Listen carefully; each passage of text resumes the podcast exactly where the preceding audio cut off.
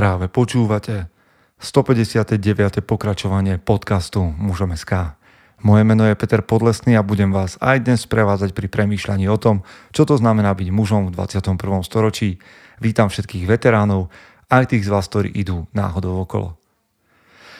Napadlo vám niekedy, že by sme po tomto čase korony a pandémie mali začať možno počítať roky inak, že by to bolo pred koronou a po korone?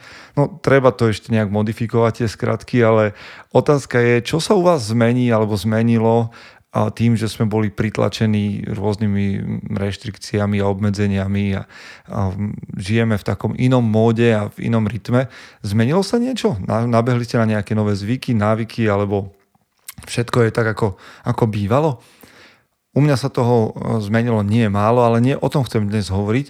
Dnes by som vám chcel všetkým poďakovať, že napriek tomu, v akom zvláštnom čase žijeme, ste sa rozhodli neprestať podporovať tento portál Mužom.sk, podcast, ktorý tu vedieme, a aj práve preto vôbec nie sme náchylní k tomu prejsť na nejakú banerovú reklamu a PR články. Stále to statočne odmietame, hoci ponúk je veľa, ale Mužom.sk je web s charakterom a portál, ktorý si nesie svoju víziu, a tak nechceme ísť cez túto formu reklamy. Stačí nám, že ste tu vy, ktorí nás podporíte pozvaním na kávu a podobne. Takže vďaka vám za to, že aj v týchto časoch stojíte pri mne, respektíve pri nás, ktorí pre vás Mužom.sk tvoríme. Je pred nami určite celkom pár vecí, ale dnes, ak počúvate v nedeľu, tak je 19.4., to znamená jeden deň o tom, ako sa mala udiať konferencia mužom. Boli by sme už práve jeden deň bohatší o všetky tie prednášky a motiváciu a kontakty a veci, v ktorých sa chceme v živote posunúť, a myšlienky o tom, čo to znamená byť mužom, ale mám pre vás dobrú správu. Tento čas je pred nami. Je pred nami, pretože sme konferenciu presunuli, a vy, ktorí to sledujete, viete, že konferencia mužom bude 26.9. A tak o nič neprídete, všetci speakeri sú tam s nami spolu na ceste a budú tam pre vás a pre nás. A všetko to, čo pre vás chystáme, platí, takže sa uvidíme v septembri 26.9. v Bratislave. Ak ešte netušíte, o čom rozprávam, tak choďte na web konferencia.muzom.sk a tam sa dozviete všetko o tom, kde sa stretneme 26.9.2020. Okrem toho, samozrejme, ak sa uvoľnia tieto obmedzenia a všetky záležitosti, ktoré nás tak trošku dusia, tak pre vás chystáme Vyhňu. Vyhňa je zase iné, také víkendové stretnutie mužov menšej skupiny, nejak do 30 chlapov, a bude to druhé, troška divokejšie, aspoň tak ho máme nejak v mysli, ten obraz toho druhého stretnutia. A tá prvá Vyhňa za mňa bola skvelá, bol to čas o fyzickej aktivite, otužovaní, myšlienkách, spoločných rozhovoroch, knihách a tak ďalej a tak ďalej. Takže myslím si, že by ste mali držať ruku na pulze Mužom.sk, aby ste sa nezabudli dozvedieť o Vyhni, alebo o druhej Vyhni, ktorá je pred nami. Takže nie len toto sú projekty, ktoré chystáme, ďalšie také tajné sú pred dokončením, takže verím, že sa potešíte a dozviete sa o tom ako prvý, keďže nás budete naďalej sledovať. Priatelia, dnes ale, aby som nerobil dlhé úvody, viete, že máme pred sebou rozhovor s Petrom Billom Linekom a po zvučke sa budeme rozprávať o tom, čo to je vlastne skauting a ako by mohol mladým alebo aj starším mužom pomôcť. Chce to znáť svoji cenu a ísť houževnate za svým, ale musíš umieť snášať rány a ne si stiežovať, že nejsi tam, kde si chtěl, a ukazovať na toho nebo na toho, že to zavideli. Pôjdeš do boja som. Ak dokážeš sniť, nedať však sní vlád. Práci, taše činy v živote se odrazí ve viečnosť. Kde je vôľa, tam je cesta. Istý druh krásy. Zaslužte si své štíty! Tak, a sme po zbučke, priatelia, a vy máte dnes ďalšiu výnimočnú príležitosť spoznať môjho hostia, ktorého spolu s vami budem spoznávať aj ja.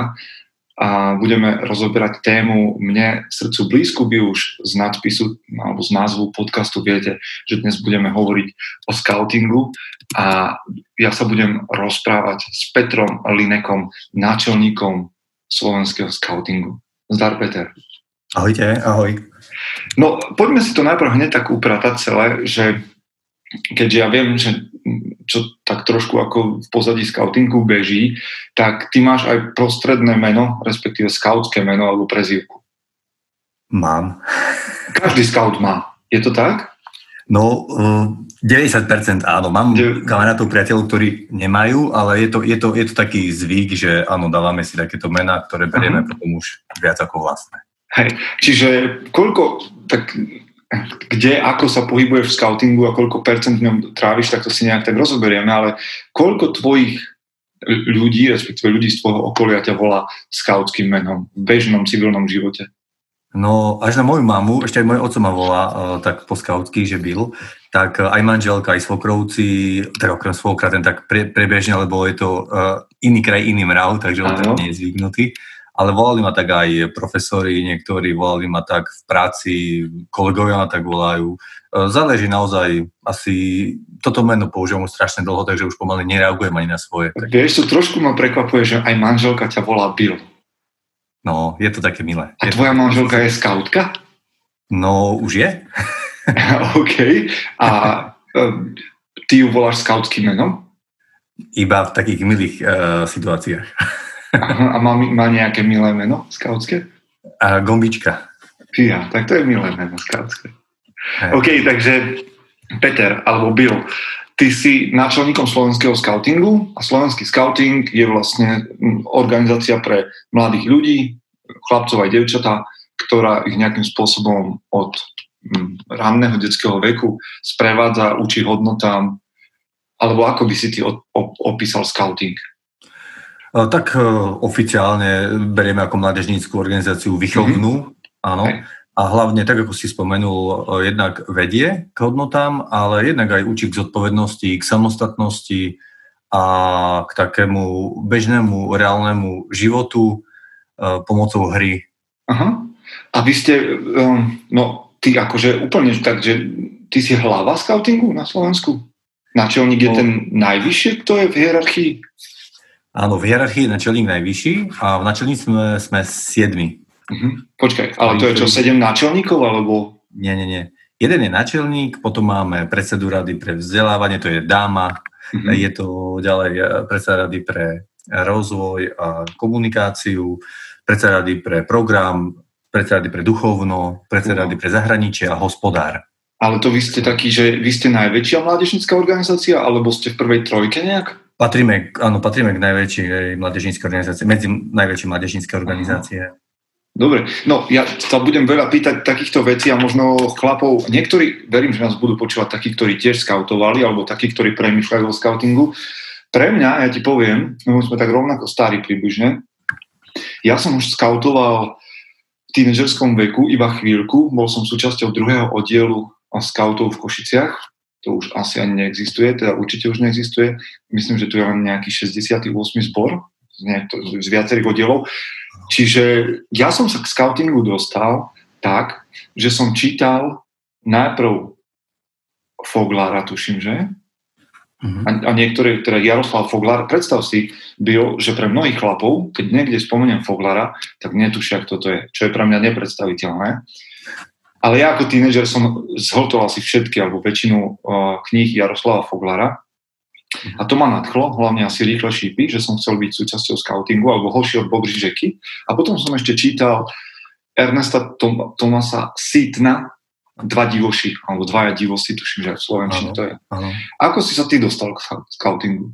No možno, že to bude tým, že sme skoro rovnako starí. Mne môj oco ešte kedysi dávno, som mal 12 rokov, pracoval s knihami a práve knižky od Foglara boli takými horúcimi rožkami, ktoré predával a ja som mal doma celú vlastne zbierku. Wow. Prvou knihou od Foglara, ktorú som ja prečítal, bol Boj o prvé miesto a tam naozaj toto bola taká silná kniha pre mňa vtedy. A potom som sa dostal k skautom na základe toho skautom v Poprade. A a nejak som ten skauting začal žiť. Samozrejme, prišli ďalšie foglarovky, ako Kornika stratené stopy, rýchle šípy, komiksy, tie boli naozaj nadherné. Tie mám doma dokonca ešte. Áno, teraz som dostal k 40-ke celú zbierku tú ilustrovanú, naozaj krásna kniha. Takže... A videl si to nové vydanie Chlapcov od Bobrej rieky v češtine? Nie. Nové vydanie, vieš, aké krásne. No, tak to mám ďalšiu motiváciu kúpiť si knihu. Každý mesiac si kúpim nejakú knižku. Tak... Úplne krásne vydanie, aj s veľmi krásnymi ilustráciami a dokonca je tam priložený taký kvázi pracovná príloha s lovením bobrikov. Veľmi dobre to spravili. No, ja som sa dostal asi najprv, tuším, že to buď boli Hoši od Bobry řeky, alebo Chata v jazernej kotline. Boli také moje highlighty. No a my sa už tak rozprávame možno o vnútri skautingu, ale tak povedzme, že ja neviem, ja som tu spomínal nejaké oddiely, zbory a tak ďalej, čiže skauting je ešte stále živá vec na Slovensku, lebo ja to už teraz nejak nevnímam, skautov bežne na ulici nevidíš, aspoň v Košiciach nie, tak ako to ty vnímaš? Tak ja tým, že sa pohybujem skoro každý víkend v skautských kruhoch, tak ich vidím ich živých, takže pre mňa skauting stále žije a vidím ho živým.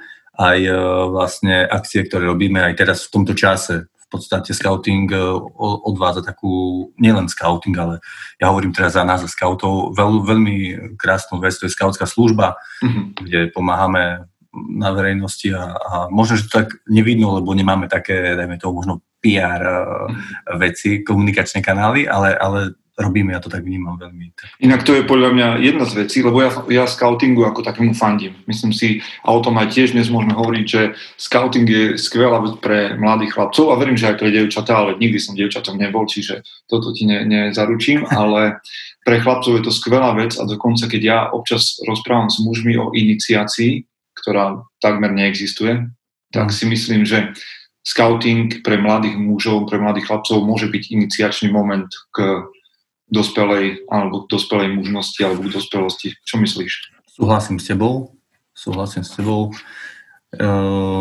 Ja ako tiež som viedol lesnú školu skautskú, teraz som v nej ako člen, tak takisto máme v programe taký mužský deň, dámy majú svoj, tam majú svoje veci a my chlapi, keďže tiež som sa nezúčastnil toho dámskeho dňa, tak riešime chlapský deň a máme tam taký prerod do toho detstva, od tej hry po chlapca až vlastne prechodom cez muža ako hrdinu a bojovníka až po gentlemana. Takže je to taký, pre tých chalnov, ktorí majú 18 rokov, tak je to pre nich naozaj taký, vždycky sa bavíme o tom večer, potom, že čo im to dalo, aké to pre nich bolo, tak už to robíme niekoľko rokov, presne tak rovnako, pretože tí chalni nám vraveli, že je to pre nich dosť také hlboké, motivujúce a je to také veľké odovzdanie sa vlastne.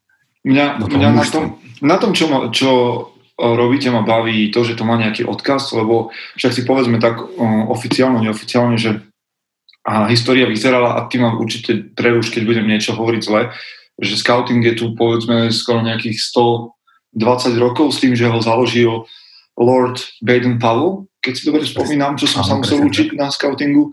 A potom tu na Slovensku nejakým spôsobom vznikol, to ty možno teda určite to vieš viac, a v istom čase bol zakázaný komunistami, ale stále nejakým spôsobom prežíval asi v tých ľuďoch, ktorí robili všelijaké tie trampské osady a neviem čo všetko. A po 90. roku znova rozkvitol. Tak nejak? Je to tak, skauting bol 3-krát zakázaný u nás a vlastne vždycky bol obnovený a teraz vlastne po páde totality.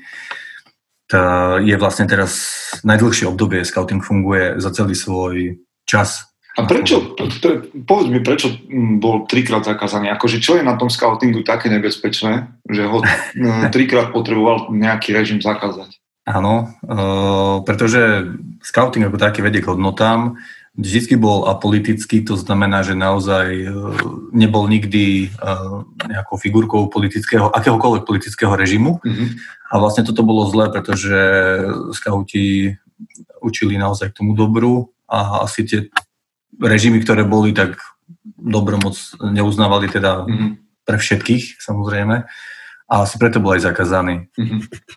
No tak oni si to nahradili nejakou hlinkovou mládežou, potom si to nahradili nejakým pionierom, ale to boli silno politické a také teda nejaké propagandistické veci asi. Teda určite áno, nie. Tak ako skauting ako taký, aj činnosť skautov je v podstate tiež vedenie k prírode, k športu, proste vždy je tam viacero oblastí. No a už keď do toho vložíš nejaké politické smerovanie, tak nemôžeme hovoriť o skautingu a vlastne im vyhoval spôsob, aj ktorým vlastne VP začal s týmito mladými chlapcami skautovať. Že boli v družinách, hej, že po 6 až 8 ľudí, potom boli tie oddiely, kde vlastne bol ten líder, ten oddielový vodca a vlastne oni aj na základe týchto poznátkov a všetkých tých vecí, ktoré už boli vymyslené, nepotrebovali vymýšľať niečo svoje, už iba vlastne vložili do tohto svoju politickú... Áno, čiže v zásade aj dnes ale funguje skauting takým spôsobom, ako si spomenul, že sú tu nejaké oddiely, ktoré sú zložené z družín a oddiely sa potom združujú do zborov a tie potom podliehajú nejakej slovenskej hierarchii. Teda áno, presne to zrovna, ešte potom nad tým je oblasť, vlastne ako máme Potatranskú, Východoslovenskú, Západoslovenskú, Bratislavskú skautskú radu a tak ďalej, tak ďalej. A títo oblastní vodcovia, potom vlastne máme s nimi aj ako načelníctvo niekedy stretnutia, že vlastne tie štruktúry sme dali ešte tak, že vlastne zastrešujú aj oblasť. Aby... No a počuj, ešte sme možno... Jedna vec ma zaujíma, ako to je dnes, lebo ja som teda patril do oddielu, kde to bol chlapčenský oddiel, tam dievčatá nechodili. A ako je to dnes? Sú chlapčenské, dievčenské oddiely alebo sú zmiešané oddiely? Vieš čo, sú chlapčenské oddiely, sú aj dievčenské, ale sú aj koedukované oddiely. Koedukovaný je zmiešaný, hej? Áno, ale nikdy to nie je o tom, že je tam skautská a že skauti a skautky sú v jednej družine napríklad, hej, že to nefunguje, ani to tak nie, ani to tak nejak nevnímame, že by to tak malo fungovať. Počuj, ja som len tak, a to možno, že ma úplne vyvedz z tejto témy, vy akým spôsobom ste prepojení so svetovým skautingom? Lebo tam som zaznamenal nejaké turbulencie minulý rok, hlavne v Spojených štátoch, čo sa deje so skautingom. Áno, tak v Spojených štátoch je možné asi všetko. Tým nechcem zle hovoriť na Spojené štáty, ale svetový skauting nepadá na tejto afére, ktorá tam bola, už je jedno, že akým smerom vykonštruovaná alebo pravdivá. Skôr ide o to, že áno, my sme ako slovenský skauting členom Svetovej skautskej organizácie WOSM, takže patríme tam a oni nás tam majú, pretože splňame všetky skautské podmienky, ktoré sú preto, aby sme tam mohli byť. Ja teraz som trošku bol zmetený, lebo ani som nevedel, o čom bola tá kauza, ale viem, že sa tam niečo práve dialo s tým, že scout... Boy Scouts, Girl Scouts a že proste mali problém nejaký s tým pomenovaním, že chlapci, dievčatá a že by to malo byť viacej nejak o rovnosti pohlaví a podobne. Potom tam boli nejaké protesty okolo toho a tak ďalej. No, vy na Slovensku teda skautujete povedzme v takej tej tradičnej forme, ale vyvrcholením skautského roka, okrem tých družinoviek, keď sa stretávajú tie družiny a potom sú nejaké asi... keď sa stretáva oddiel. Vyvrcholením roka je skautský tábor a moje spomienky na skautský tábor sú živé. No už 25 rokov ich držím v hlave, lebo to bolo niečo neuveriteľné. Akože v dobrom. Jedna vec, že a možno by sme mohli odkryť aj trošku to tajomstvo, čo mňa vždy lákalo a neviem, či ľudia nemajú pocit, že vieš, cez uniformy a klobúky a všetky tieto veci a tábory a nástupy a vstyčovanie vlajky, že sa to podobá na nejakú takú akože organizáciu s vojenským drillom. Je to nejak tak? Alebo jak si to vnímal ako tínedžer, keď si nabehol na tábor? Ja si tiež pamätám aj na prvý tábor, ktorý som absolvoval v 93. roku a odvtedy som sa zúčastnil každý rok tábora, niekedy aj dvakrát, trikrát, akože za rok iných táborov. Robieval som sám aj tábory, aj zimné tábory. Je to tak, že máme uniformy na stúpy. Ja si myslím, že disciplína ako taká človeku neublíži, naopak trošičku naučí. Ja si na to spomínam na skvelú vec. Áno, ale nikdy to nebolo o drille, o šikáne. No, máme zakladateľa vojaka, ja neviem, ako keď ľudia niekedy sa pýtajú, že či proste prečo musíme uniformy a tak ďalej, tak pretože zakladateľom bol vojak, tak áno, my vychádzame z nejakého kontextu praktika, to znamená, či boli skautské šatky, používali aj klobúky, to bola vec, ktorá je... A toto máme, podľa mňa, z tradície, čo nám ostalo.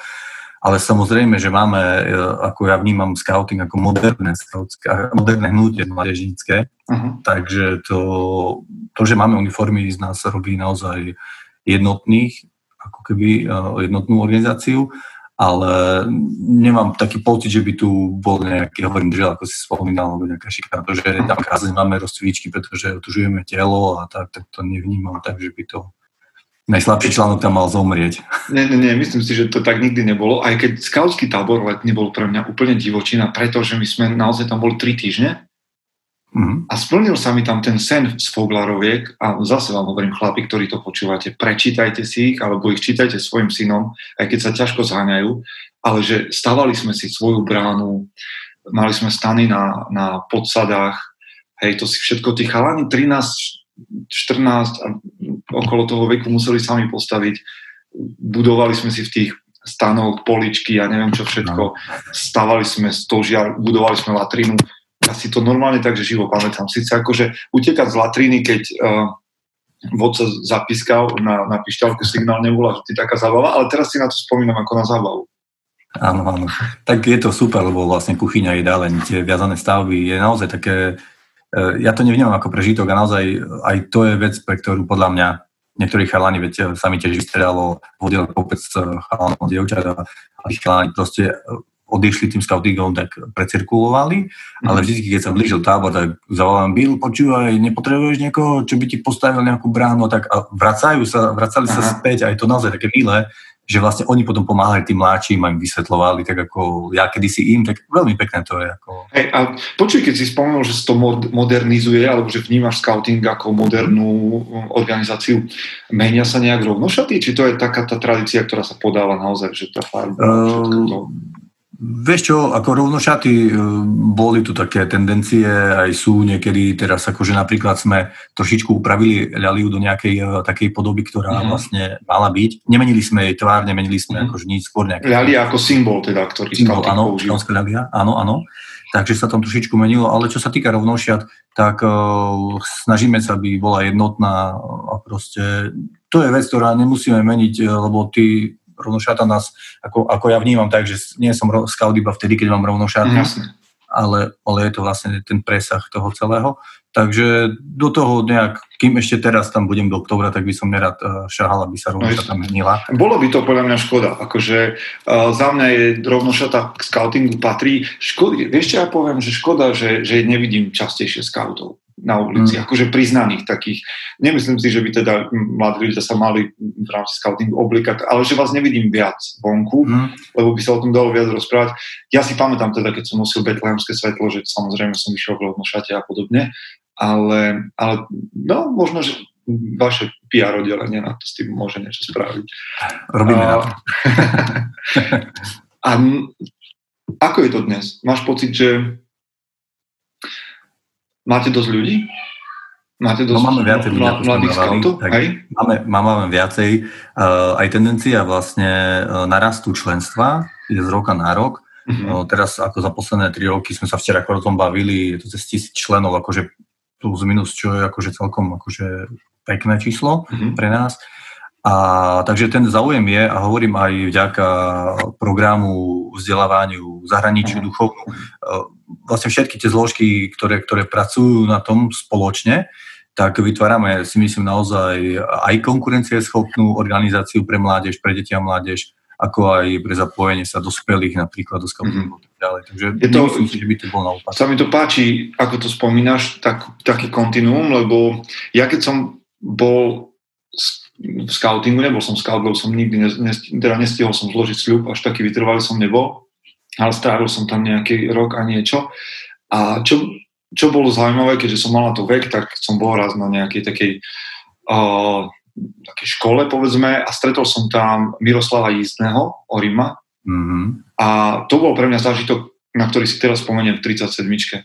Že proste stretneš tam dospelého, respektíve staršieho chlapa, ktorý odovzdáva čosi nejakým deckám, tínedžerom a hovorí im úplne vážne o tom, že proste táto skúška je tu na to, aby tvoj charakter sa posunul ďalej.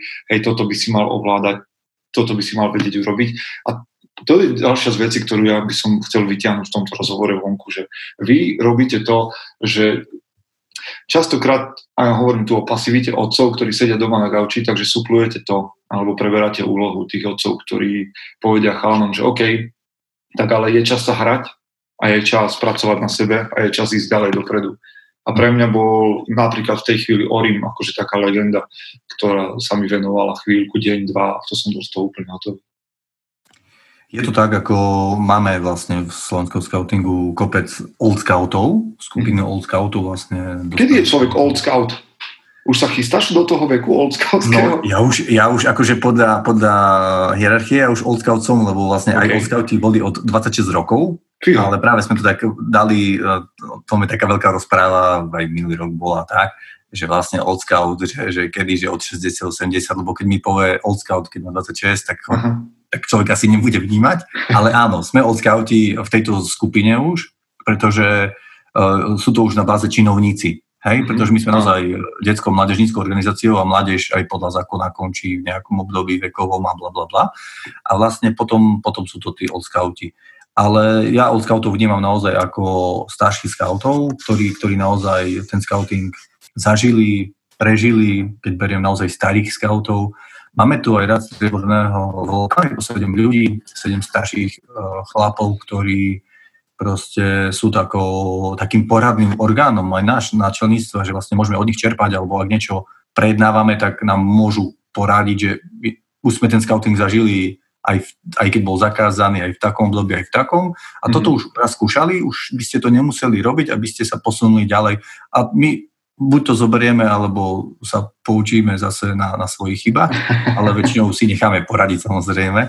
Ale sú tu aj iní ľudia, ktorí fungujú v tých zboroch, oddieloch na lokálnej úrovni, ktorí naozaj sú takou pomocnou rúkou pre vodcov, keď idú na vysoké školy, tak práve tí old scouti suplujú tú činnosť, že sa stretávajú s tými deckami, hej, už sú doma napríklad tak. Tak je to veľká pomoc. Počuj, neutekajú ti mladí ľudia, vlastne nezakápáva ten scouting vtedy, keď človek ide na vysokú školu? Mám pocit, že to je také niečo, že to môže byť problém.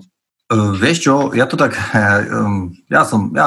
ako tak sa pochválim, ja mám tiež vysokú školu, niekde to tak nerozprávam, ale ja som šiel na výšku kvôli tomu, že tak pán Boh mi povedal, že ešte bude mať 5 rokov prázdniny s deckami, tak som išiel a naozaj aj tí profesori tak super brali, lebo vždy som chodil na tie akcie, asi aj častejšie, než som chodil predtým, takže...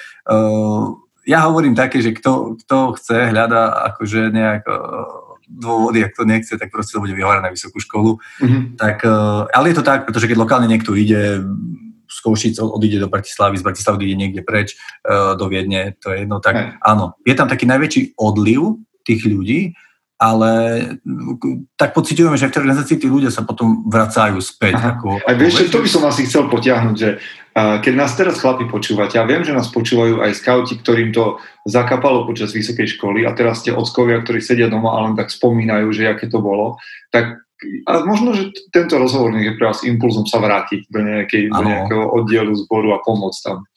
Super, nech sa nozvu. Jasné. Hej, počuj, hovoríme o viacerých aspektoch skautingu, ale predsa len poďme ku takej civilnej veci alebo možno ku takému presahu skautingu do civilného života.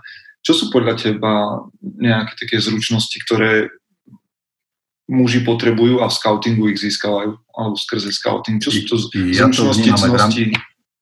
Ja to vnímam vlastne v svojom pracovnom živote alebo v súkromnom živote. Aj to tá zodpovednosť, slovo chlapa, tu absolútne niekedy neplatí, keď sa niekto s niekým človek dohodne. Hej, tak je to aj samostatnosť napríklad, vystupovanie, nejaké zručnosti, čo teraz sa to tak akože moderne hovorí, že manažerské zručnosti a blablabla.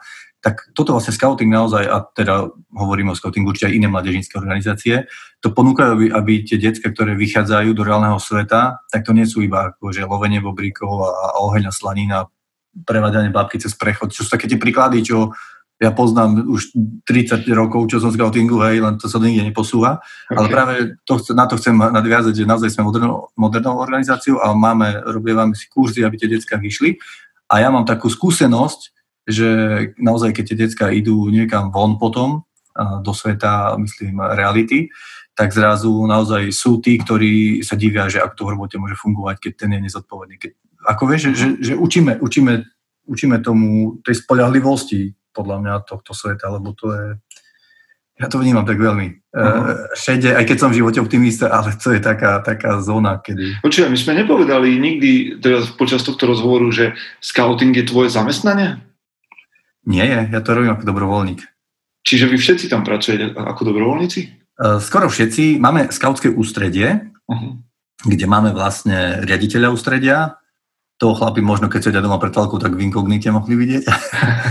A vlastne on je platený a je tam aj vlastne taký sekretariát ústredia, sú tam dvaja grafíci, proste máme aj platených ľudí, ale tých je maličko. Na to, že nás je viac ako 7,000, tak je tam do 10 ľudí. To je... OK. A koľko ti zaberie skauting v mesiaci? Vieš čo, ja to nikdy nechcem prepočítavať, lebo manželka by potom bola veľmi prekvapená. Veľa času. Veľmi veľa času, napriek tomu to robíš v tom práve voľnom čase. Dobre. A vieš, čo je zaujímavá vec ešte na skautingu? Že vlastne vždy tam bola nejaká súčasť toho priestoru, keď ma učili, že duchovná. A nikdy to nebolo také, že teda toto musíš v tom duchovne robiť, že musíš, ja neviem, chodiť do nejakého kostola alebo niečo, ale duchovno bolo vždy súčasťou skautingu, respektíve tej oddielovej práce, do ktorého som ja chodil. Tiež to tak stále vnímaš? Alebo, vieš, lebo však je tu sloboda a verím, že aj v rámci skautskej organizácie. Tak, ako ste sa s tým popasovali? Tak skauting ako taký sa s tým pasuje podľa mňa na každom treťom sneme, to znamená, že každých 9 rokov. Či áno, či nie. Ja som hlboko veriaci, ja sa za to nehanbím, ja to aj takto vždy viem povedať. No a práve preto nemáš ty potom ten vnútorný tlak, že smerovať to niekde tým smerom, že teda všetci... A tak ako skauting ako taký v svojich základoch mal Boha, to akože sa teraz nebavme, lebo ja to niekedy tiež tak vysvetľujem skautom, ktorí sú odo mňa starší a nejak tiež asi nemajú jasné v tom, že o čom skauting je, tak skauting je ako apolitická, bez rozdielu rasy, náboženstva a tak ďalej. Ale čiže ja nájdeš aj skauting v nejakej islamskej, moslimskej verzii. Samozrejme. Skauting je po celom svete, hovorím, že skoro je minimum krajín, kde nie je, ale tomu práve by som chcel povedať, že ja som mal chalanov 7, ktorí, každý jeden z nich bol taký hľadajúci, neveriaci, alebo akýkoľvek to nazvíme, a nikdy som ich nenútil, aby chodili do kostola. Duchovno som im dával prostredníctvom, keď sme chodili po hradoch, rôzne dumky, večerné zamyslenia, a to bolo k tomu, aby boli lepší, nie aby uverili, lebo čas, tak Pán Boh si hľada tú cestu a každému ukáže svoju individuálnu. A nie som tu ja na to, aby ja som ich do niečoho tlačil, v čo ja verím a v čo som presvedčený. A verím tomu, že to sa deje u väčšiny skautov na Slovensku, že netlačia nikoho do niečoho. Čiže ateista môže byť taký dobrý skaut ako veriaci skaut? Ateista môže byť taký istý dobrý skaut ako veriaci, len hovorím, to duchovno skautingu jedným z hlavných pilierov, 3 piliere, je tam jeden z nich je aj to duchovno, povinnosť voči Bohu, takže treba si asi nájsť k tomu cestu. Hej. OK. Počuj, ešte aj tak, lebo hovoríme možno, že o organizácii a takých formálnych veciach, aj keď verím, že tie sú dôležité a povedal si veľmi veľa dôležitých vecí, ale poďme ku tvojmu skautovaniu. Čo je taký, že divoký zážitok z tých všetkých táborov a z tých zážitkov, ktoré tam sa udiali? Čo sa ti vypálilo do hlavy? Ja si teda pamätám všeličo, aj veci, o ktorých sa nedá hovoriť asi, ale však to už asi premlčacia doba je za nami. Ale pre mňa napríklad bola zaujímavá záležitosť naozaj toho ohňa a toho takého posvetného kruhu, do ktorého vstupoval iba človek, ktorý ho zapáľoval ten oheň, a také tie rituálne prvky, ktoré v bežnom živote chýbajú. A chlapci ich nemajú kde inde zažiť, lebo také tie rituály nemáme vybudované. Čiže pre mňa to vždycky bolo takéto čarovné čosi, že wow, že toto chceme. Tak pre mňa každá taká väčšia udalosť, ako napríklad bolo ulovenie 3 orlých pier, za ktoré ja som vďačný a som rád, že ich mám. Čo to sú 3 orlých pier? To vlastne, vtedy to bola taká jedna výzva, teraz ich máme viacej vďaka programovej rade a načencom, ktorí tam sú. Tak je to 24 hodín byť ticho, nič nepovedať, ani proste žiadne pazúky, byť ticho. To akože dávame teraz chlapom návod, čo si môžu vyskúšať po prípade, keď môžu s deckami na chlapku. Vieš, že 24 hodín alebo niečo, ale je to taká výzva, že 24 hodín si ticho, okay. Potom 24 hodín nič neješ, vlastne piješ iba čistú vodu, a potom 24 hodín si mimo tábor, to znamená, že pozoruješ tábor, nikto ťa nesmie vidieť samozrejme, a máš noc v lese, hej, v tom spojenú. To znamená, že je to také, fakt to vtedy bolo pre mňa veľmi, to som robil 17-18 som mal, to bolo tak ako pre mňa fakt, že že to bola topka. A to tak odštartoval aj možno taký dobrodružný môj život, že vlastne teraz máme podobné výzvy pre skautov. A tak čo je najťažšia skautská skúška z tvojho pohľadu? Triorlie pera, alebo je niečo ťažšie?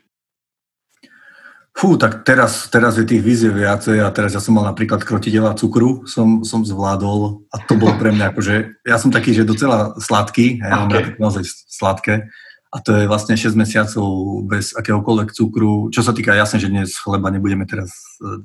Že nejde nám akože o sacharidy, ale o nejaký rafinovaný cukru. Tak, ale priamy cukru, sladké vody, juicy, ja neviem, sladkosti a tak ďalej. A tak toto vydržať, vlastne máš tam takých 3 žolíkov, ktorých môžeš použiť na 24 hodín, hej. Ale to bolo pre mňa taká naozaj výzva. Ale každý človek má také, vieš, svoje nejaké hranice a niečo iné, takže aj skauting ponúka kopec víziev práve pre napríklad nejakých, ktorí nemajú radi knihy, tak musia čítať a tak ďalej, alebo niekoho, kto má rád... možno ešte, takže najťažšia fyzická skúška? Vieš, tak teraz máme novú. Je to vlastne polovičný Ironman, ho tak akože chalani nazvali. A to normálne máme akože polovičku toho všetkého, že polmaratón, musíš aj nabiť cigly, máš tam aj, ale máme to za 10 dní, nemáme to že naraz, lebo to asi zase nesme až taká organizácia, kde by boli sami takíto nejakí nadšenci. Takže máme to do 10 dní, že aj možno, to tak poviem hlúpo, že nejaká húrka by to mohla zvládnuť, hej? Že napríklad, že proste by sa to dalo. Takže to máme, toto sa mi zdá teraz, akože myslím fyzické, máme duchovné. Za toto všetko? A ešte ťa nechám dokončiť, tá duchovná? No a máme tam, vieš, niekto zase potrebuje duchovnú výzvu viac ako fyzicky, pretože fyzicky môže byť na tom dobre a máme tam naozaj tiež pekné, tam leliový kríž a môžu sa decká vlastne v tých všetkých smeroch akože zdokonalovať. Ak je niekto dobrý v telesnej alebo fyzickej zdatnosti, tak môžeš si robiť práve tie druhé, kde ešte tápa, aby naozaj rastol vo všetkých smeroch. A za toto všetko, respektíve za každú skúšku, získam nejaký patch, nejaký odznak, niečo, kam si môžem našiť na tú košelu. Hej, my to už vnímame, akože neviem, po akom veku to vníma, že už ani tá našivka, to nie, ako máme krásne grafiky, to zase musím pochváliť chalanov, že grafiky máme pekné, že áno, že aj kvôli našivke už aj ja zvažujem, že si to niekedy zrobím, ale v prvom rade je to to prekonanie a urobenie samého, akože prekonanie samého seba a urobenie tej výzvy. Hej. A tá druhá vec je, áno, našivka. Dostaneme našivku, dáš ju na košelu a potom, keď pozrú na ňo a povedia, wow, polovičný Ironman, ty kokso, to by som chcel. A robím to aj preto, že by tie decká videli a vnímali aj to, že keď má človek zamestnanie, rodinu, skautuje naplno, venuje sa ešte ďalším aktivitám pomimo toho, že sa to dá. Lebo pre mňa akože maturujem a vysoká škola a neviem čo, to sú, ako uznávam, nech študujú, ale nech sa nevyhovarajú. To je jedna vec. Toto je skvelé. Vieš, že v jednom momente skladaš skautský sľub, keď máš možno 14, 13 a je jednoduché zabudnúť na to, keď máš 18, 19 a ideš na vysokú školu. Ale myslím si, že jedna z predností skautingu je, že ťa naučia dodržiavať slovo. Je škoda, ak toto by niekto mal opustiť. Takže znova len raz tak podrývam tých, ktorí nás počúvajú, aby sa vrátili k svojmu sľubu, alebo ste nás spomenuli. Ale pre mňa to vždycky boli silné veci, veď ja hovorím znova, nebol som nikdy nejak dlho skautom, bol som očarený tými vecami, ktoré Jestřab napísal, ale ja si dodnes pamätám prvú slohu skautskej hymny, vieš. Že pre mňa ako pre tínedžera to boli strašne silné veci. To ja až sa čudujem, že ako sa mi to tak mohlo dlho udržať v hlave. Som prekvapený, čo sa vynára všetko, keď spolu hovoríme. Čo to tebe dalo najviac v živote? Spomínal si disciplínu, hovoril si o nejakom dodržiavaní sľubov. A čo na svojom charaktere najviac vnímaš, že by bolo možno inak? Alebo čo vnímaš ako prínos? Ja som v živote, presne to bolo asi v 18-ke, ja to vždycky som aj svojim chalanom takým, s ktorými som potom urobil Púťak v 2007, aj SNPčku a tak, oni mali vtedy 14 rokov, ja som bol 27, keď som ich tam hnal tými horami a tam sme sa potom tak, naozaj to bol taký čas, kedy sme sa mohli rozprávať o všelijakých veciach, aj také, ktoré boli mimo klubovňu, to tak poviem. A vlastne naozaj ja som v 18-ke sa rozhodoval, že či pôjdem so svojimi kamošmi, tak to poviem, že z ulice, takým smerovaním, už niektorí sú aj v base, alebo pôjdem tým skautingom, čo nebolo, vieš, v 18-ke také, že čaro, že by na to baby leteli, alebo niečo. A vtedy som si tak povedal, frása, no musím sa rozhodnúť, lebo už sa to vo mne bilo, tak som si povedal, tak dobre, tak skúsim ten skauting, to frasa, musím tým chalánom. Vtedy som mal družinku takých chlapčiska, čo naozaj boli takí vďační, tak som sa rozhodol pre nich a vlastne potom to smerovanie už bolo jasné. Hej? Tam už som potom so skautingom, koľkokrát som chcel prestať, samozrejme, že boli chvíle, ale som pokračoval a ďakujem aj pán Bohu za to, že ma na tej križovatke, keďže sme slobodní v týchto rozhodnutiach, nijak nedonútil, ktorou cestou mám ísť, musel som sa rozhodnúť sám a neľutujem. To je presne také to v živote, čo už nebudem nikdy ľutovať, toto rozhodnutie. Počuť, keď nás počúvajú teraz, však určite nás počúvajú hlavne dospelí chlapi, dospelí muži a nejakým spôsobom ich zaujíme to, o čom hovoríme. Je tam, vieš, čo, tak už nebudú vlčatá z nich nikdy, majú 35, tým vieš nejak otvoriť dvere ku skautingu? No samozrejme, akože vždycky je tá podpora dospelých, ktorí, veď ja to tak poviem, možno, že nás počúvajú aj chlapí v sredi, tam sú špičkoví, akože ja to tak poviem, že teda nie len tam určite, ale tam začali chalani starší skautovať, keď starší, dúfam, že sa tam jogi a partia na mňa nenahnevajú, keď preženiem vek okolo tiež 35-40 to majú, ja som ten vek nikdy nejak nebral a začali úplne z ničoho, akože sa im to páčilo, majú aj svoje decka, hej, a tak, a začali tam, a ten skauting fakt robia, teraz čo naposledy takú mega akciu s vlčiatami, no super, ako fakt, že naozaj mi ukazujú, že v každom veku sa dá, a to mne hovorili takisto starší skauti, také tie skautské legendy, že skauting sa dá v každom veku riešiť. Začať. Ale to, že skautom nemôže byť každý, to je jasné. Sú tam nejaké pravidlá, proste buď ich dodržuješ, rešpektuješ, alebo proste... No, dobre, však akože v každom prípade je tu možnosť, a úplne technicky pre mňa by bolo, že počúvam tento rozhovor, mám 37 rokov a si povedám, že ja by som možno nejakú partiu chlapcov chcel viesť takými vecami, že les a stanovačky a neviem čo. A toto, čo hovoria tu v tom rozhovore, je celkom zaujímavé. No však čo, ozvem sa tady na skautskú stránku, že či nepotrebujú pomoc.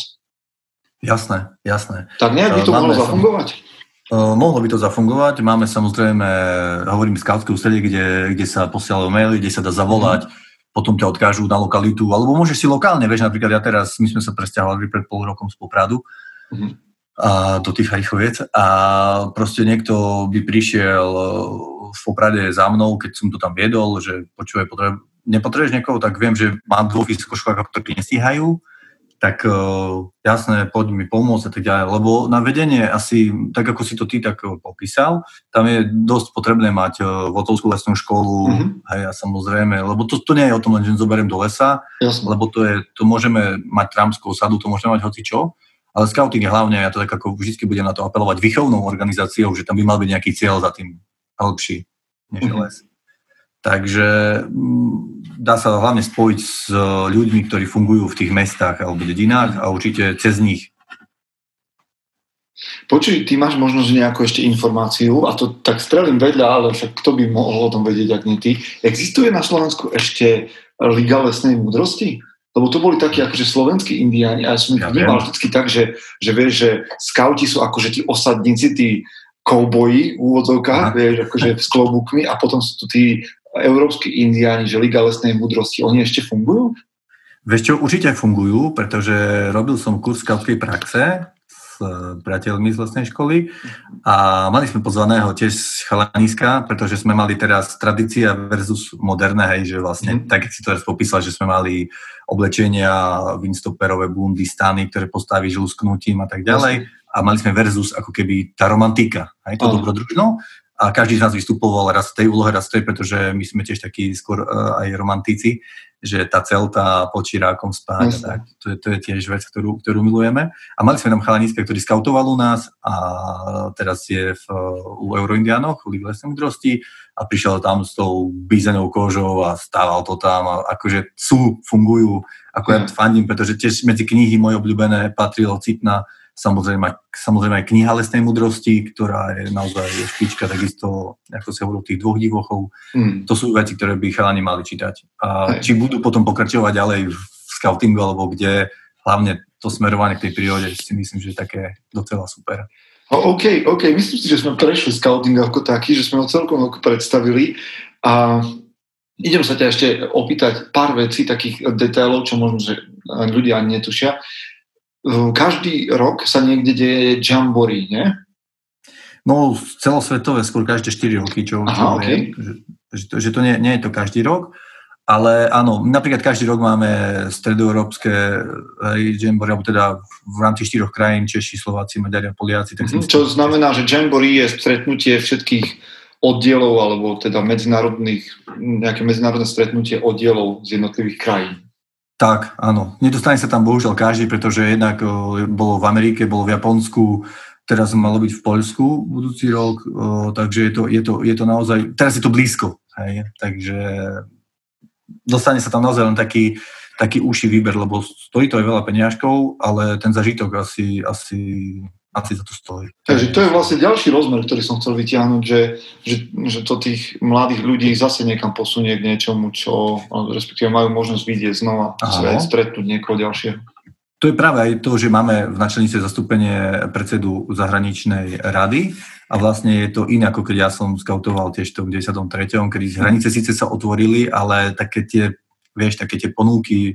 Potom už neskôr som chodil na takú fotoškolu medzinárodnú WOSM a aj teraz tie decká, ktoré môžu chodiť po tých kempoch, ktoré sú vlastne na celom svete. Proste toto milujem na skautingu, že proste ideš niekde, boli sme v Izraeli a proste si videl niekoho na ruksačíku, že mal WOSM, alebo ja som mal našitý skautský znak a teraz hneď hello a už to bolo super. To, ako keby sa poznali roky, hej, že to bolo naozaj milé, veľmi to bolo milé. A čo bola ďalšia z tých vecí, a to vlastne presne navizuje na to medzinárodné, že to skautské podanie ruky je iné ako štandardné, sa podáva ľavá ruka a prepletajú sa maličky, že vždy ma bavilo to takéto tajné, že patrí niekam do špecifického okruhu ľudí, ktorí robia veci inak a majú svoj symbol, ktorý iní nemajú. Zvykneš si týždni alebo keď sa stretávaš s ľuďmi podávať ruku, ľavú ruku teda? No ja mám problém, že ja už som skôr naučený na tú ľavú ruku a keď sa s niekým stretnem a takže neviem si zaradiť toho človeka, pretože tých ľudí, vieš, proste naozaj stretávaš a za tie roky to je proste kvantum ľudí. A teraz niekto ide a povie mi Bill a teraz tým, že ma Bill volajú aj normálne ľudia. Normálne. A to vždycky akože odľahčím, ale aj skauti. Tak teraz ja neviem si zaradiť. A vieš, a to potom vystrelíš s ľavou rukou a tak keď na teba vieš, že pozerá, že to asi nie, tak ideš s pravou rukou a nič sa nedieje. Počuj, a ty chodíš cez deň akože vybavený ako dajaký taký, že preper, že nosíš so sebou KPZ-ku, ako správny scout. Nosíš, to musíš mať, lebo si náčelník. No, to nemusím, lebo to ma naučilo, že je to celkom dobrá vec. No, ale náčelník bez KPZ-ky neviem, či by nemal prísť o funkciu. No, to teraz by bolo zle, lebo teraz som zvedal, že koľko ľudí ma bude stopovať na vonku a zisťovať. A KPZ-ka je teda krabička poslednej záchrany, kde máš takú akože základnú výbavu nejakú. Dnes sa tomu moderne hovorí EDC, Everyday Carry. Nosíš so sebou, aj nôž? Nosím vždycky nôž, teraz sa tak na tajňaka priznám, mal som ho aj pri odovzdávaní vietnamského svetla pánovi prezidentovi aj pani prezidentke. A čo máš za nôž? Už môžem ako? Aký máš nôž? Mám Wenger, vreckový sklapáci nôž. Dobre, to počúvaj, jakže Wenger nenašla osobná strážte, čo sa tam prehľadoval. Toto už nerozoberajme. Dobre, to je akože... No, nevypípame to, ale... Mám z toho fotky, je to super. Nie, ako ja si myslel, že ho normálne odovzdám, ale akože, vieš, ja ho mám normálne na opásku a naozaj ho nosím každý deň a každý, kto ma pozná, tak to vie, že proste nosím ho na svadby Všade ho nosím, k takým nohaviciam, k takým. Je to proste. A pôjdete Wenger ku obleku? Ja stále rozmýšľam, že akým nož si mám zobrať k obleku, aby to aj dobre vyzeralo. Ale to nemá četa. To je normálne vreckový nožík. No ja viem, ale mne aj kabár sa nehodí ku tomu. Mám kabár, ktorý ja nosím každý deň so sebou. Mm-hmm. Taký ten Dozier, klasiku. A mám pocit, že k obleku potrebujem niečo iné. Ale ja už ich mám asi 8 alebo 9, takže... No, nožík, ten môj má, teraz som si ho zmeral, lebo má celé pravidko aj nož, keďže ho nosím stále so sebou, tak má 11 cm zložený, takže to nie je taká vec, čo by zavadzala. A ja napríklad, taká úsmevná príhoda, na svadbe sme boli, keďže tiež poznáme kopec ľudí, tak chodíme po kopec svadbách a stalo sa, že teraz bežne mali vyvrtku na víno a teraz pri našom stole akože ľudia vedeli, že to nie je problém, pretože som vyťahol nôž, otvoril som im víno, nalial som im a mohli sa baviť, takže to také celkom. No, v každom prípade minimálne z tohto rozhovoru vzýšlo, že prezidentská stráž by potrebovala určite jedného zo skautov vo svojom pracovnom pomere, aby vedel, že ak sa veci dejú, lebo zjavne tam skaut nebol medzi nimi. Dobre. A tak toto ti nejakým spôsobom umožnilo sa stretnúť s pani prezidentkou? Áno. Ako ja som za tieto chvíle vždy ako tak vďačný, lebo ja si ešte stále neuvedomujem po 6 rokoch, vlastne čo som načelníkom, že sú to veľké veci, za ktoré mám byť vďačný a môžem byť vďačný. Nielen ľuďom, čo ma volili do tejto funkcie, ale aj ľuďom, ktorí vlastne tiež ma podporujú a držia. A že mám možnosť sa stretávať aj s pani prezidentkou napríklad. Počúaj, a sú na Slovensku nejakí takí, že v úvodovkách, že celebrity, ktoré sú skauti? Vieš o niekom? No sú, určite sú. Ja teraz, keď poviem, že Katka Koščová, hej, Vedej Šoko bol, keď to tak beriem z takého toho showbiznisu, hej. A vlastne aj to odhalenie našho riaditeľa bolo to, že všetci vedeli, lebo si podali po skautsky ruku, tak Míšo Hudák okamžite vedel, že to je skaut a aj Čeky. Vieš, že to Šoko tam bol, vieš, no tak... Hey, a Šoko vlastne slávny stand-up, ktorý je o skautingu, taký akože taká sranda o tom, že jak to vyzerá na skautskom tábore. Jednoznačne hovorí, keď som to počul, že musel byť skautom, lebo inak... Toto prvé bolo, lebo vieš, nám sa hneď ohlasili, že ak si niekto môže robiť srandu, vieš, také dve vlny, dve skupiny, vždycky máš, na čo to bere pozitívne, že sranda. A druhá taká, ja som to nevidel, keďže ja na Facebooku už nie som a tak som to aj nejak nikde nevidel, tak potom mi preposlali to video, tak som si to pozrel a ja som povedal, ten človek to musel zažiť, toto si nevymyslí niekto, kto proste, to som si vtedy hral, že áno, to je skaut, takže to. No počuj, vieš, o skautingu by som ja s teho rozprával veľmi veľa, neviem, či to tak zaujalo ďalších chlapov ako mňa, ale mám na teba niekoľko otázok, ako na môjho hostia. Ja totiž to mám celý taký set otázok a uvidíme, kam nás dovedie. Toto som ukradol Timovi Ferisovi a len preto, že som chcel, aby na to odpovedali aj muži na Slovensku, tak sa ťa idem pýtať. Môžeme ísť na to? No, skúsme. No, tak počúvaj, ktorú knihu dávaš najčastejšie ako dar a prečo? Vieš čo, ja som taký skôr neknihový. Vždy som sa chcel tomu vrátiť. Ako ja čítam, ale je to strašne také sporadické, že mám také obdobie a hovorím o toho boja o prvé miesto cez Foglarovky, Sitna, neskôr Levisa. Bibliu som si napríklad konečne prečítal.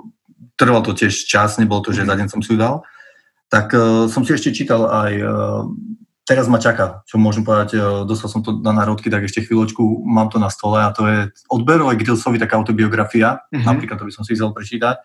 A čítal som, poviem tak, Klub nerozbitných detí. A čo ty na to? Ešte som sa k tomu nedostal, dobre? Počúvaj, akože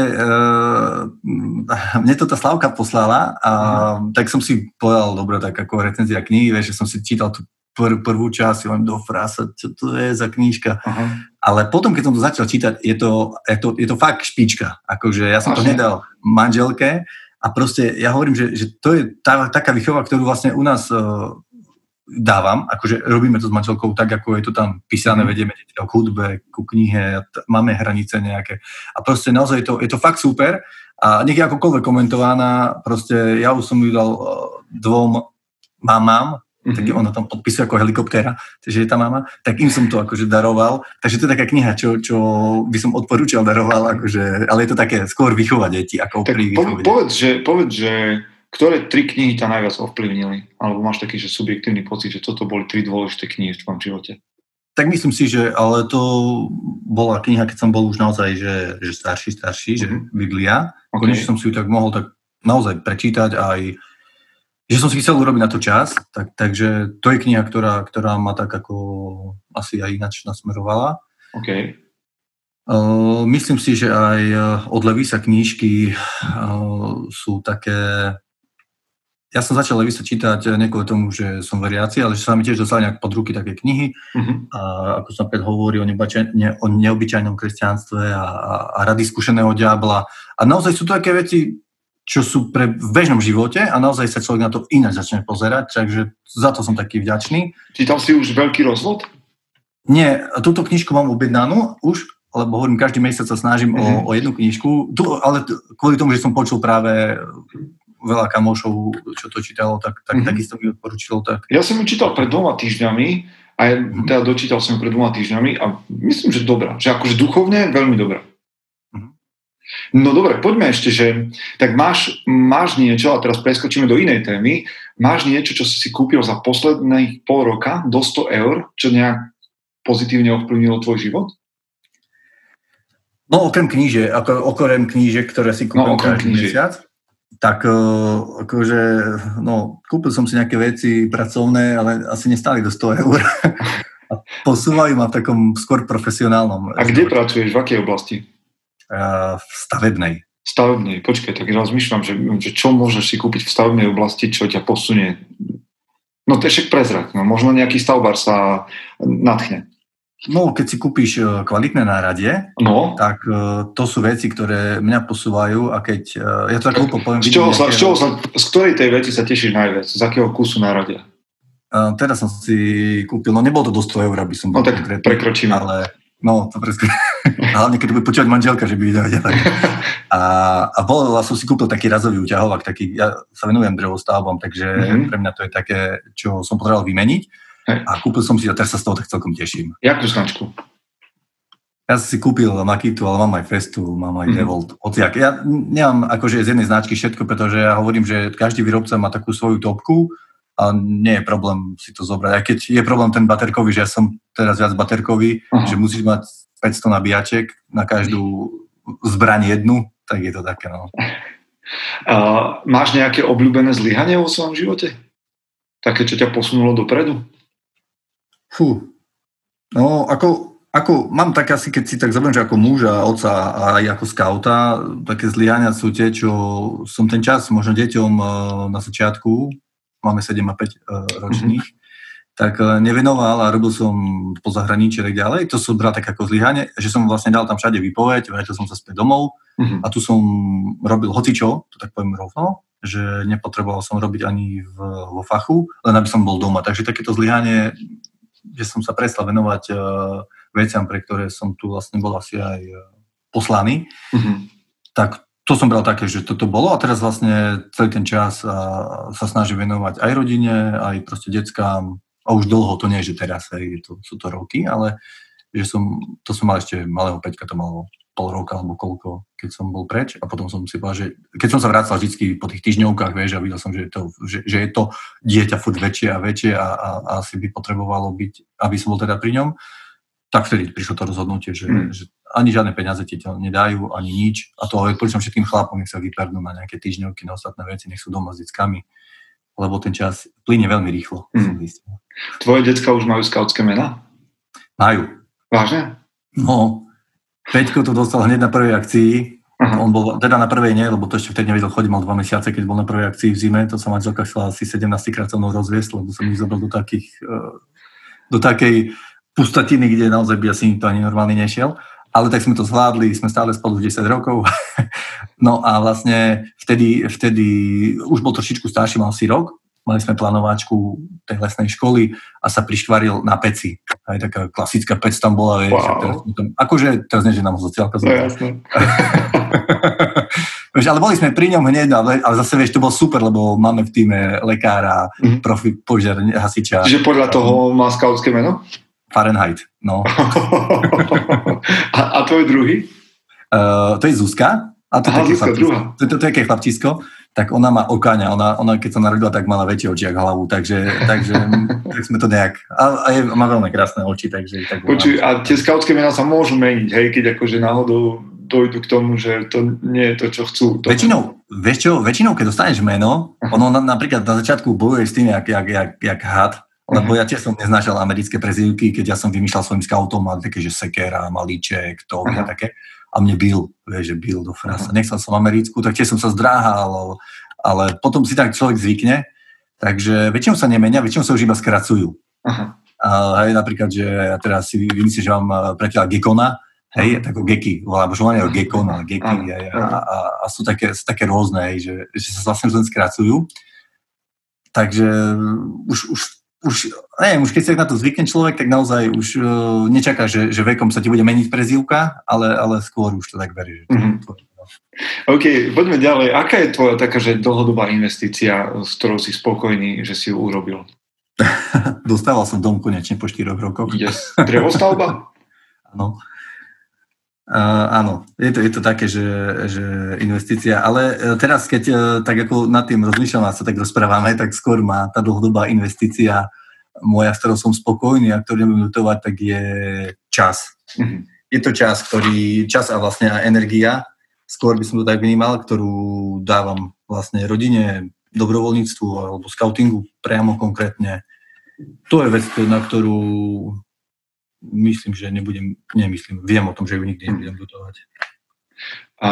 Poďme teraz trošku tak bulvárne odkopať náčelníka slovenského skautingu. Poď na seba prezradiť nejaký neobvyklý zvyk, ktorý miluješ.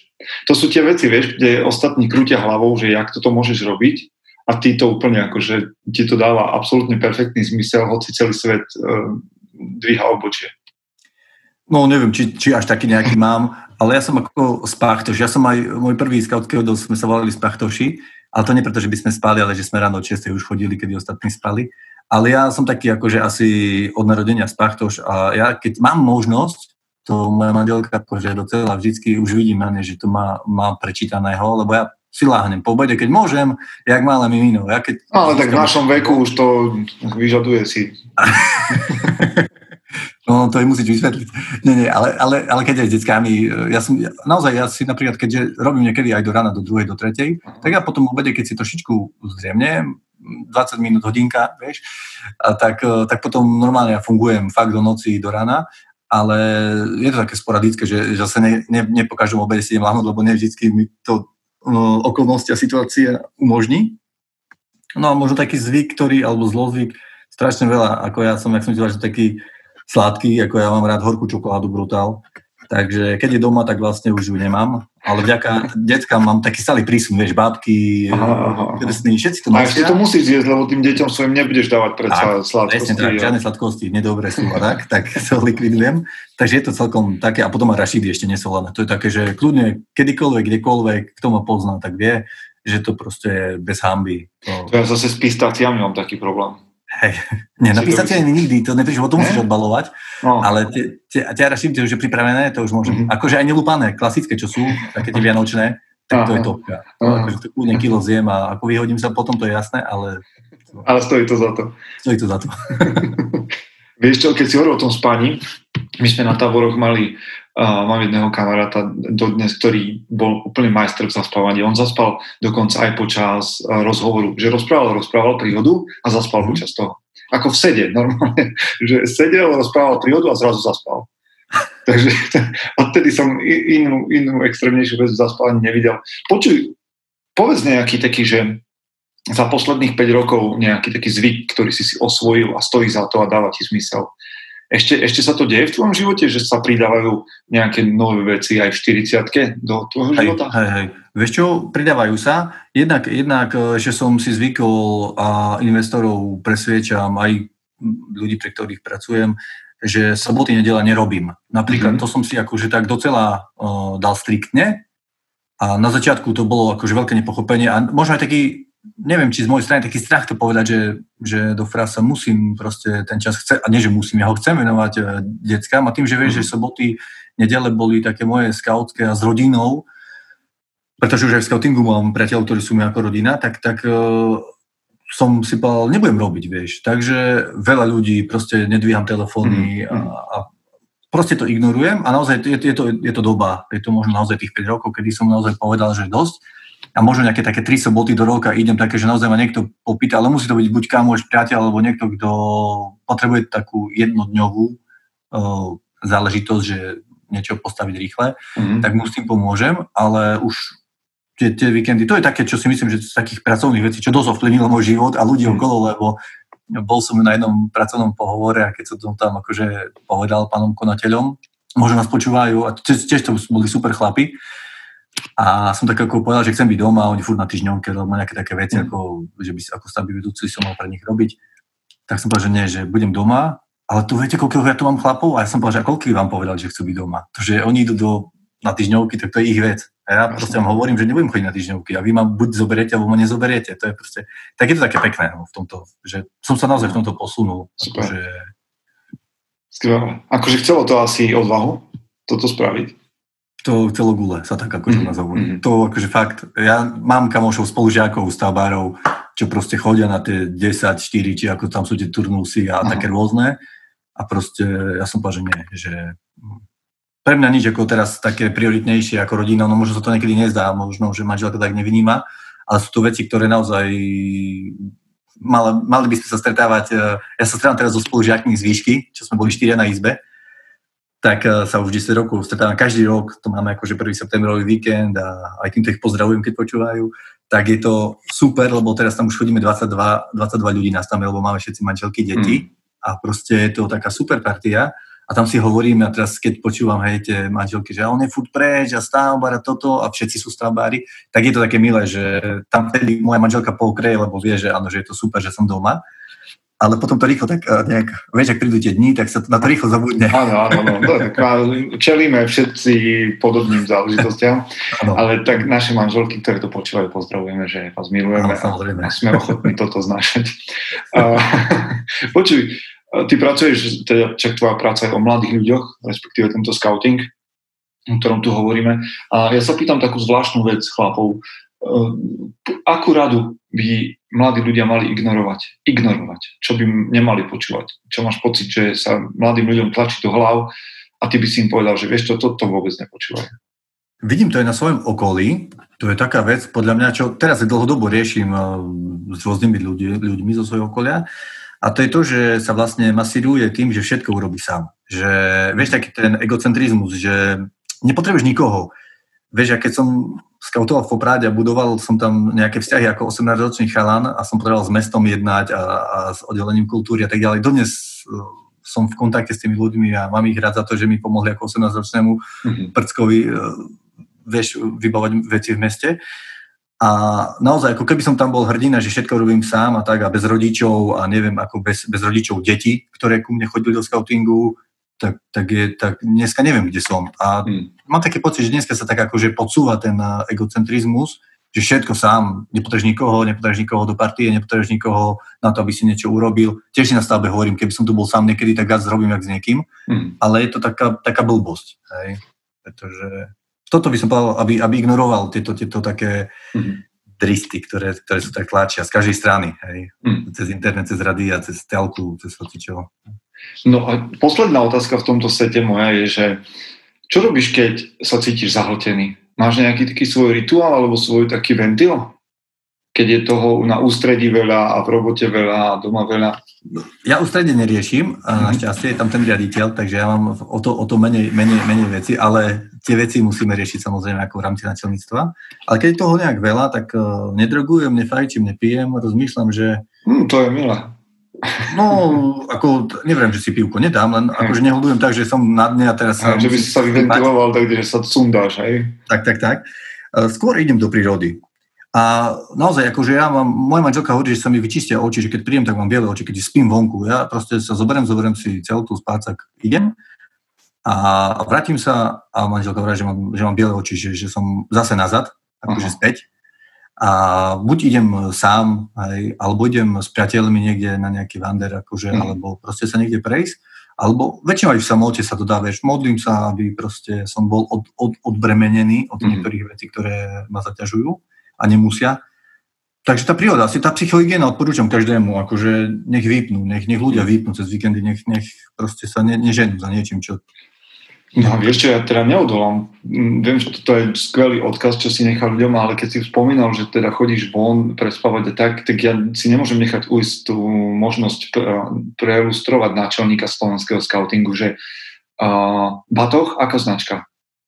Ja mám gemu. Ako ja som od pešovských skautov naučený od 93. Mne otco kúpil gemu ako prvý rúbsák, ale to bola vtedy 75-ka, bola väčšia jak ja.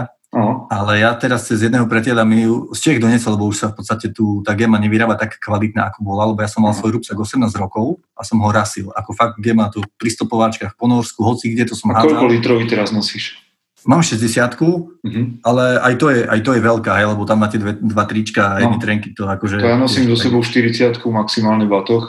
No. A mám pocit, že na 3-4 dní to musíš ustať. Tak, isto. Ale ja už teraz všetko dám dovnútra, aj karimátka mám vo vnútri všetko, takže ja... No čo máš za spacák? Spacák mám, odkedy som sa oženil, tak mám len dobré veci, lebo pani manželka na mňa dá veľký pozor, takže mi kúpila paperák. Topterix máš?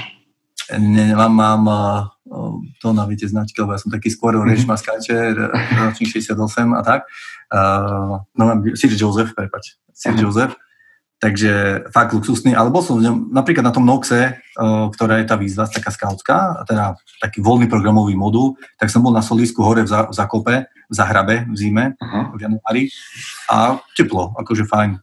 Takže naozaj, ja mám taký obyčajný spacák, akože tiež je lepší, aj zase už na tieto veci človek si dá, aj pri tomto veku už komfort potrebuješ, takže nosím on lepší spacák, ale hovorím, ja som skôr taký celtá, tak, že nepotrebujem... No dobre, ale posledná vec dôležitá z môjho pohľadu, aj keď hovoríš, že si taký klasik, tak nechodíš v Kanadách. No teraz sa väčšina mužov, ktorí ma poznajú a počúvajú, sa zasmiali, pretože chodím. Vážne? Ja som puťák, SNPčku som dal v Kanadách. Tak, to klobúk dole. Je pravda, že 3 dní pred koncom sa mi rozpadli, že prvýkrát som videl stopanky žralokajk v tých rozprávkach, že sa otvorila a musel som to dojsť v sandálach. Ale hej, ja mám rád akože Kanady z takého fakt, že si dávam... Nostalgia, hej? Hej. Ale vieš, ja som nikdy nemal z nich nejaké otlaky alebo nejaké krivé nohy, alebo čo. Neviem, ako používal som samozrejme aj garmondy, mám aj iné stopanky, ktoré nosím. Ale tie Kanady sú také, že fakt na tie vandre to proste ideš. Mal som minulú zimu v Tatrách Kanady ešte a mám ich doma samozrejme, že občas ich vytiahnem, ale už na puťak asi už nie, to zase môže tak mi nedovolí. No dobre, tak to klobúk dolu. Predsa len jedna otázka, ktorú dávam všetkým chlapom. Keby si mal povedať definíciu muža, respektíve správneho chlapa, tak čo povieš? Tak neviem, na tých ženských fórach som tak preustroval, že čo to asi je, keď si pozriem, že správny chlap, ale to je také rôzne, záleží od fóra, do ktorého ideš. Ale ja si myslím, že chlap by mal byť bez masky. Proste, vieš, moja žena vie, že keď som nahnevaný, tak proste som nahnevaný a nebudem mi hovoriť, aká je milá, sladká, hocičo. A keď mám radosť, tak to dám najavo aj svojim deťom, aj svojej žene a podelím sa o tom, že muž by mal byť férový. Hej, toto je podľa mňa také o tom, že má byť milujúci, pekný, krásny, bohatý, neviem, aký, dobré, nech je. Ale nech je férový aj voči svojej manželke, voči svojim deťom, voči svojmu okoliu. A myslím, že toto je taká práva, aby mal pravú tvár. To je celé asi, neviem. Mne sa to páči, že chlap by mal byť bez masky. To tu počujem prvýkrát a páči sa mi to. Počuj, nakoniec predsa len by som rád nejakým spôsobom dal možnosť ľuďom sa s tebou spojiť. Ty nie si na Facebooku, to znamená, že tam ťa nechytia.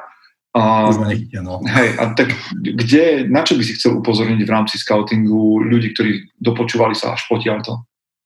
Tak na stránke skauting.sk je naozaj mapa, kde všade skauting je na Slovensku.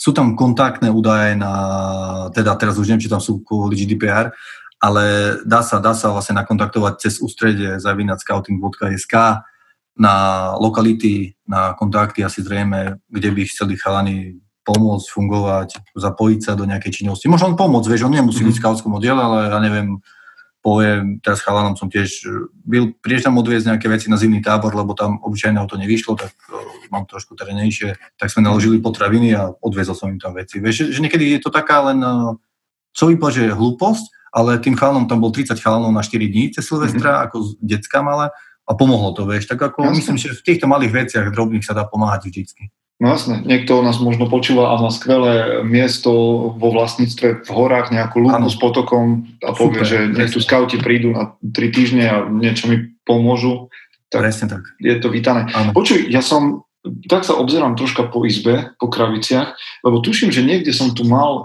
nejaké prastaré čísla časopisu Medium, ktoré ste kedysi vydávali, to ešte existuje? Medium sa vydáva stále.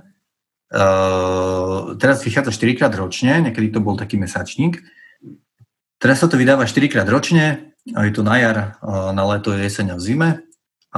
Funguje to naozaj, je tam tiež, záleží, ktoré číslo máš, lebo už prešlo takou zmenou, naozaj sú tam také, nemyslím, že vtedy to bolo zle, už to bolo super, ale hovorím, teraz je to vždy to prispôsobené tej dobe, ktorá je, takže naozaj je tam o čom čítať, je to rozdelené na vekové kategórie, takže to Medium bolo pre tých starších skautov, alebo roverov, rangerov, iné viacej, lebo je to skôr také cestovateľské, sú tam také rôzne odkazy a tak, takže dá sa. No, čiže ak sa chlapi dostanú aj k tomuto, tak sa dozvedie viac o tom, čo je skauting, ak sme ich nadchli pre niečo.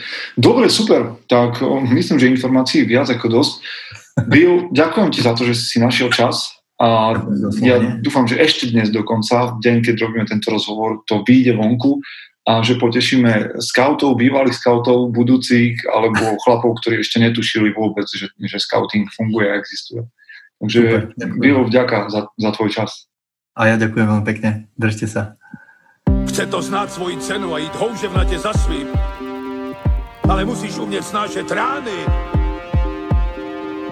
A ne si stěžovat, že nejsi tam, kde jsi chtěl a ukazovat na toho nebo na toho, že to zaviděli. Pôjdeš do boja som. Ak dokážeš sniť, nedať však sním vlád. Práci, taše činy v živote se odrazí ve věčnosti. Kde je vôľa, tam je cesta. Istý druh krásy.